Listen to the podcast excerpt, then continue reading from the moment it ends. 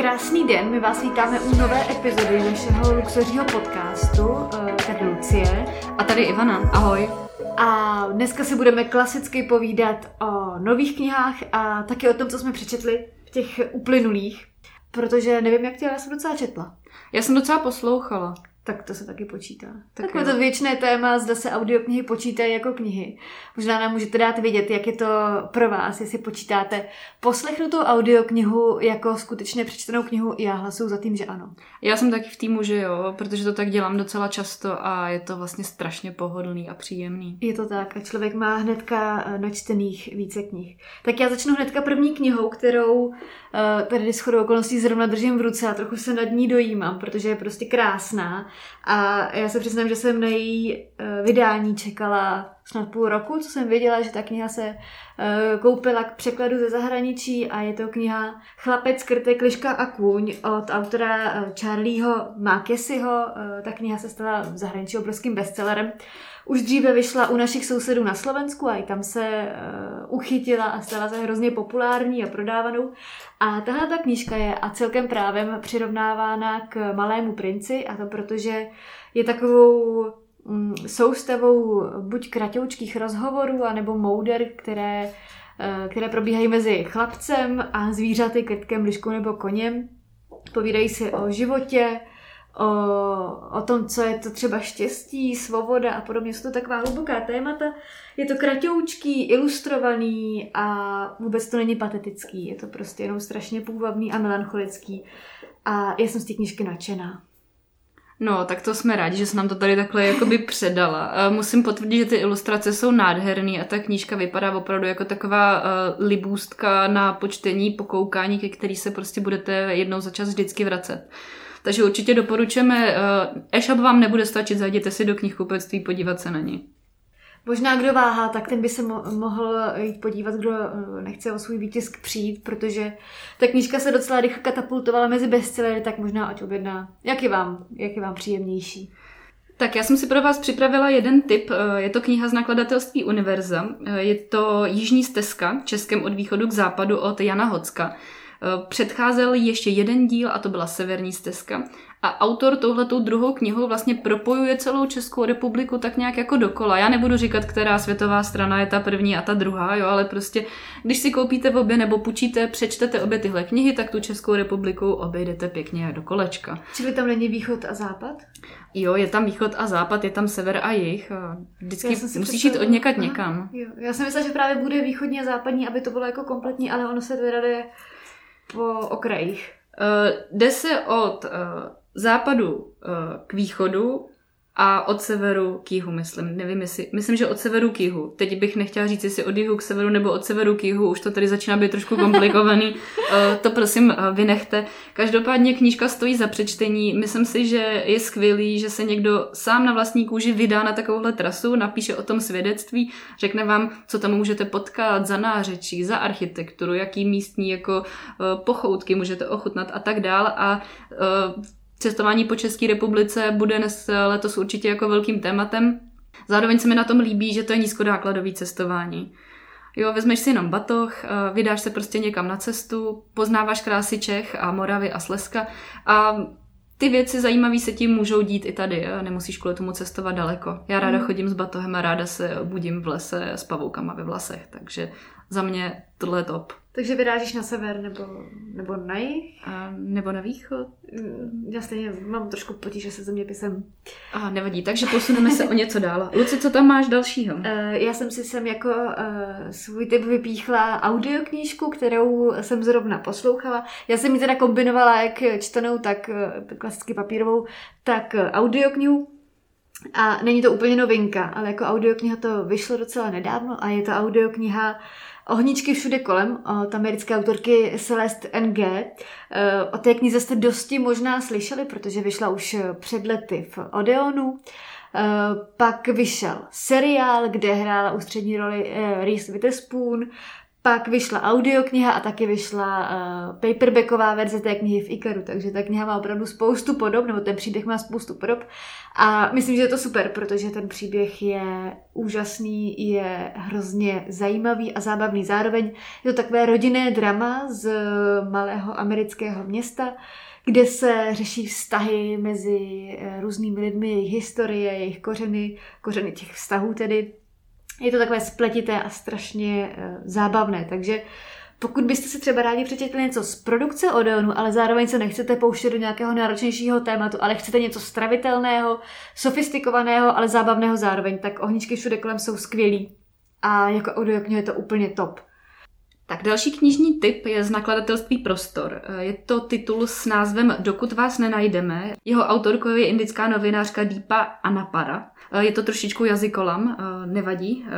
Tenhle ten titul je strhujícím dramatem. On tak nějak jako navazuje na tu tradici silných příběhů o dětském přátelství, často ve stínu chudoby, často ve stínu náboženské nesnášenlivosti. V anotaci a i v edičním plánu prostoru si můžete přečíst, že to je titul a kniha, která navazuje na podobně, laděnou, podobně laděný Lovec draku od Kaleda Hosejního. Ta kniha je všeobecně hodně známa a získala si mnoho ohlasů. Tahle ta kniha, jak už napovídá jméno autorky, eh, se soustředí na Indii. Eh, v Indii totiž podle odhadů zmizí až 180 dětí denně. Eh, velká většina z nich se už nikdy nenajde a o, do zpráv se víceméně dostanou pouze ty případy, kdy je ten únosce dopadený a nebo se to, jsou tam nějaké neobvyklé, většinou jako hrůzné okolnosti. Deepa Anapara dělala rozhovory s dětmi, které se živí e, přehrabováním odpadků, žebrají na křižovatkách. Děti, které to mají jako doma těžké a musí tomu čelit, musí v tom vyrůstat.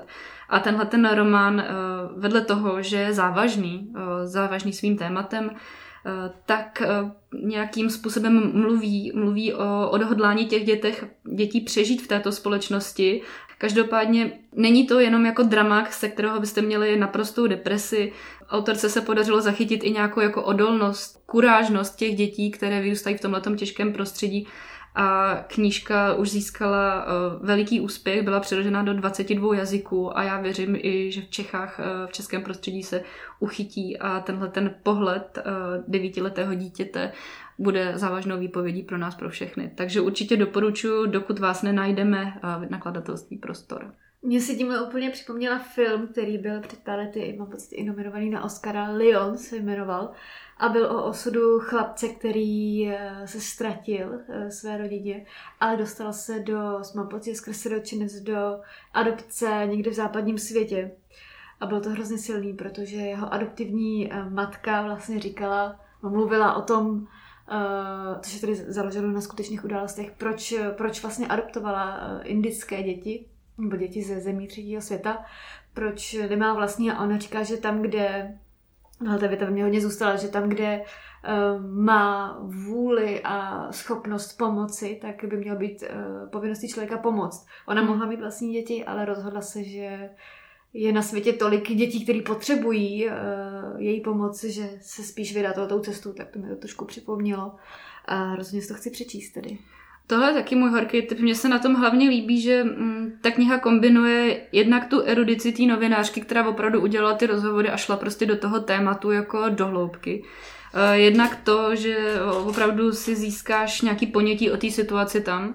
A taky to, že to fakt není třeba jenom ta depka, ať to slovo zní teďka možná trochu pejorativně, tak uh, když tenhle ten příběh, tuhle tu situaci popíšete vlastně příběhem eh, dítěte, eh, jeho kamarádů a tak nějak jako do toho dodáte jako další, další nadhled, tak je to jednak čtivý a víc vás to zasáhne, takže mně přijde tohle jako fajn kombinace a moc se na tuhle knihu těším. Tak já navážu uh, typem na komiks, který vyšel před pár dny. Já jsem okamžitě utíkala do knihkupectví, okamžitě jsem si ho odnesla, okamžitě jsem ho přečetla, takže je to i s, takovou, uh, s takovým čerstvým zrecenzováním a je to uh, komiks, uh, který bych asi zařadila do Young Adult komiksové sféry. Vyšel v pasece a je to komiks Laura Dínová mě zase nechala. Je to komiks, který si myslím, že se bude velmi líbit zejména tomu, kdo čte komiksovou sérii Srdce rváče, která vychází v Kubu. Protože tady je rovněž queer tématika, je tady láska dvou holek na střední škole a hodně se tam řeší i vůbec to, že, že žijeme už v době, kdy vlastně aspoň do nějaké míry mají i queer lidé právo na to prožívat vztahy stejně jako uh, hetero lidé, takže je to takový hrozně svěží a hlavní postava je uh, poloaziatka, když se tak řeknu, jeden z jejich rodičů je, uh, mám pocit, z Japonska, takže i tohle tam je maličko přítomné. Uh, jsou to docela zásadní témata a tíživá témata, zároveň je to strašně jako středoškolsky rostomilý, takže za mě super tip na komiks z paseky. Já půjdu taky cestou komiksu vlastně, původně komiksu. Budou to rychlí šípy, protože v Albatrosu teďka vychází uh, třetí díl uh, stěnadalské trilogie. Je to tajemství velkého Vonta. Knižní, knižní jako veledílo Jaroslava Foglara. Jsou tam nádherné ilustrace Jiřího Gruse. Já nevím, jestli jste četli rychlý šípy, jestli jste četli Stínadla se bouří, jak jste na tom, ale každopádně tohle je pro mě taková srdcovka, musím říct, že tuhle sérii sbírám a jako docela na ní ujíždím. Těším se, že jednoho dne si to přečtu znova uh, flashback po 20 letech, no uvidíme. Hm. Každopádně tahle ta trilogie uh, vrcholí, uh, Velký vont možná přišel o Ježka v kleci, takže to bude jako napínavý. Luci, uh, četla jsi Foglara, když jsi eh, byla? Uh, já jsem četla, menší. já jsem četla v knihovně, když mi bylo kolem nějakých třeba 10 až 12 let, tak mm. jsem chodila do knihovny číst všechny, jako všechny komiksy, které tam byly obecně. Tam byl totiž takový dřevěný vláček, ve kterém byly Asterix a Obelix, byl tam čtyřlístek a byl tam i rychlý šíp, já jsem četla úplně všecko. Ale tuhle tu, jednu z těch knížek aktuálně já jsem uh, dala svýmu tátovi a ten ji čte, protože ten je úplně jako vyloženě ta generace, která vyrostla na těch rychlých šípech a ten je z té knížky teda nadšený z té předchozí tedy. Hmm, hmm, hmm. Takže u nás doma tahle kniha slaví obrovský úspěch. No, je to prostě obrození, já tomu taky jako moc fandím, já jsem četla všechny chaty v jezerní kotlině, eh, stínadla se bouří, samozřejmě všechny rychlý šípy ještě ve vydání eh, po mým taťkovi, takže eh, mám k tomu vztah a ráda se k tomu vracím. Moc se mi líbí a přijde mi sympatický, když se znovu vydávají tyhle ty jako velký díla české literatury a je vidět, že se to najde svoje fandy. Ať už v generaci našich rodičů, tak i v naší. Tak já uh, skočím k beletrizovanému životopisu, a to uh, české surrealistické malířky Toajen, který dala dohromady Milena Štráfeldová na základě pátrání v archivech v Česku a ve Francii. A je to tedy beletrizovaný životopis téhle hrozně zajímavé umělkyně. Eh, já ho tady mám před sebou, ale ještě jsem vůbec do něj nenahlídla nějak blíž. Jenom jsem tak jako zkoumala, jak ten text vypadá, ale na to jsem obrovsky zvědala, protože tahle postava české, českých dějin umění mě hrozně fascinuje. No, no, není náhodou, že v Národní galerii eh, teďka probíhá výstava uh, Tuajen, uh, která je mimochodem skvělá, báječná a jedinečná. Už jsem se tam byla podívat, je to Aha. ve Valčtejnský jízdárně, takže vřele doporučuju. Je to opravdu zaměřená výstava na celý její dílo a moc se mi líbí, že se věnuje nejen jakoby těm pozdním, pro ní nejslavnějšímu období, tak i těm předcházejícím i vlastně mapuje celý vlastně její umělecký jako vývoj, její směřování a pro knižní nadšence, tam nahoře v patře, jak je výzdárně, tak tam pak eh, najdete její knižní tvorbu. Eh, spoustu obálek, ilustrací a doprovodných kreseb, který, eh, který jako dělala, který mm, ilustrovala pro Nezvala, pro Seiferta, pro, pro Karla Tajgeho taky myslím něco. A je to mhm. opravdu fajn podívat se na to, zapadne vám to jako do kontextu a musím říct, že moc doporučuji a beletrizovaný životopis, no pojď mi. Takže čerstvě teď v knihkupectvích. Eh, já bych tady chtěla ještě tak jako úplně na okraj eh, vypíchnout, že nově vyjde v paperbackové verzi, pokud se nepletu, eh, Grisha od Lee Bardugo a je to Young Adult Fantasy, což třeba pro mě osobně je žánr, se kterým se já normálně vůbec nepotkávám, ale jelikož sleduji zahraniční bookstagramy a zahraniční knižní blogery, tak jsem si všimla, nebo nemohla jsem si ani nevšimnout, jak obrovský je tahle ta kniha teď populární. Je to i proto, že na Netflixu je zrovna sfilmovaná a já jsem si řekla, že mm, po dlouhé době zase vystoupím ze své komfortní čtenářské zóny a jakmile ta kniha vyjde, tak si přečtu Grishu. Takže kdo jste třeba náhodou četl nebo viděl Grishu, tak mi dejte vědět, co na to říkáte, protože tohle to bude velký výstup z komfortní zóny, ale hrozně se na ně těším. Tak nám pak podje report, my jsme na to zvědaví. Budu o tom vyprávět brzy, protože ta kniha vychází asi za týden nebo za dva. Tak jsem na to zvědavá. Možná si pak dám i ten seriál a příště tady budu jako velká faninka jak adult fantasy. Stát se může cokoliv. Jako. Já jsem všemu otevřená ve čte, v čtenářských hranicích. Poznavě nepoznané, to se vždycky vyplatí. Navíc ta obálka vypadá nádherně. Jako. Já jsem namlsaná plně maximálně. Tak za mě jeden audiotyp, protože Aha. ty audioknihy to je prostě naše jako velká láska. Eh, je to kniha, která už vyšla kdysi dávno, eh, jsou to 80., 70., 70. léta, pardon, a je to kniha Hostující profesoři od Davida Lodge. Je to taková jako klasika, protože tenhle ten, tenhle ten vlastně román odstartoval takovou jako éru toho univerzitního románu objevovaly, začaly se tam objevovat taky ty figurky těch eh, profesionálně deformovaných intelektuálů v těch tweedových sakách s těmi jako, eh, jak se tomu říká, jak to máš na loktu. Myslíš záplaty? No, podle mě to má nějaký speciální termín a teď si úplně nejsem jistá, budu asi pak muset jako googlit, ale každopádně všichni víme, o co se jedná. Tweedová saka, ty kostěné obroučky a taková ta, a taková ta figurka opravdu toho intelektuála par excellence. Tenhle ten autor sparodoval to akademické vysokoškolské prostředí v několika knihách, přičemž hostující profesoři jsou ty nejznámější.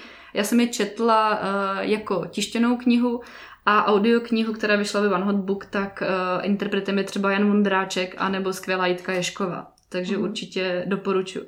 Mě k tomuhle napadá. Potkala ses někdy s nějakou takovou karikaturou vysokoškolského profesora nebo profesorky? Máš na mysli někým, kdo byl na té univerzitě tak moc, eh, tak moc jako eh, profesorem, až to bylo komický? Aha. Stoprocentně. Já jsem se věnovala uměleckým oborům, takže, takže tam, tam to bylo, tam nebyly hranice, ale zároveň, abych jako střelila do vlastních řád, tak eh, jak, já jsem studovala literaturu a divadelní vědu, a když člověk nastoupí, na, aspoň za mých mladých let to tak bylo, když člověk nastoupil na tu filozofickou fakultu a dělal umělecký obor, čítalo se tam ještě uh, dějiny umění výtvarního, tak jsme se všichni, nebo velká část nás, uh, redukovali do jednotného vzhledu. Začali jsme nosit stejné věci. Mm-hmm. A v té době to byly barety. To bylo důležité, mít baret. A barevný punčocháče. Ne. To jsme nosili jako všechny. A pak jsme měli takové ty jakože alá secondhandové, alá po babičce květovaný šaty nebo sukně. To jsme mm-hmm. nosili hodně. A pak se nosili polyesterový, protože člověk neměl peníze v té době, takže si mohl koupit maximálně někde v New Yorku uh, polyesterovou košili s nějaký, nějakou, nějakým vzorem a s límečkem hlavně. Jo. Zapnout až ke krku, baret, barevný punčocháče a jede se. To byl váš mundur takový. To se jako opravdu hodně nosilo. Já jsem to nosila furt. Eh, takže eh, hodně jsme chodili takhle eh, rádoby umělecky, intelektuálně oblékané a taky se nosily Oxfordky hodně. Těm, jo, jo, jo. To jako a satšelky. No, tak to se muselo na, na filozofické fakultě, že jo. No, jo, moje zkušenosti z filozofické fakulty jsou různorodý v tomhle ohledu, ale vybavuju si vždycky, a to teda není ta, to není ta karikatura, ale to mě spíš teď napadlo, vybavuju si vždycky Ivo Treteru, velký znalec Bohumila Hrabala, jeho přítel blízký, který napsal o něm i knihu, eh, filozof, eh, tak eh, u něj si pamatuju, že ten naopak vždycky chodil jako naprostý gentleman. Ty léta ve Francii stravený a přátelství se Sartrem a Simone de Beauvoir asi jako udělali svý. A Ivo teda chodil vždycky v zimě v tmavém obleku a v létě ve světlým podle etikety. Nechyběl mu klobouk, vestička, vázanka a plášť a byl jako skvělý a neuvěřitelný. Tak to má, to má hezkou atmosféru, no. Tak málo kdo může říct, že když přijela Simon de Beauvoir do Prahy, tak jí provázel tady po hospodách. To je to, pravda. To si myslím, že to, jsou, to je tak, když člověk potká dějiny někdy. To je pravda. No. Ještě mě napadá k té karikatuře, že to nebylo jenom v oblečení, že člověk, jakmile začal studovat umělecký obor na filozofické fakultě, tak se z něj prakticky přes noc stal ale veliký intelektuál. Ale veliký. A ti šťastnější to jako nějak oklepali ze sebe, ale, ale setkávám se s některými, kteří, kteří i v pozdějším věku stále mají takový ten pohrdavý, silně pohrdavý eh, pohled na všechno, co není hodně intelektuální. Tak takový smutný to vidět. Ale jako všichni, mám pocit, že všichni asi touhle fází prošli, že najednou jsou hodně povýšení nad eh, všechno. Třeba já jsem studovala divadlo, jak jsem zmiňovala, a všechno, co byla komedie, no tak komerční divadla, tak to vůbec, Ježíš Maria. Zásadně, nějaký existencialismus, jo, maximálně nějaká třeba komedie, jako divadlo, tehdejší mm. komedie. Ale prostě jít třeba do Vinohradského divadla na nějakou komedii, no to vůbec. Leda, aby jsem tím pohrdala. Ježíš Maria. No. no, takže jestli vás pobaví takovýhle zkazky z akademického života, tak hostující profesoři určitě jako budou, budou to praví na přečtení na pohodu. To jsme to eh, zakončili uh, takovým hezkým vzpomínáním na studijní léta. A my se na vás budeme těšit zase u dalšího dílu. Určitě, budeme se těšit uh, u dalšího dílu, budeme moc rádi, když nám vědět, dáte vědět, jestli jste některé knihy, které jsme doporučili, třeba přečetli, co si o nich myslíte. Já teď odjíždím na týden na dovolenou, takže jsem si zapakovala spoustu jako uh, knih s sebou a doufám, že na ně přijde řada. Tak jo, tak se mějte krásně a čtěte. Mějte se hezky, ahoj.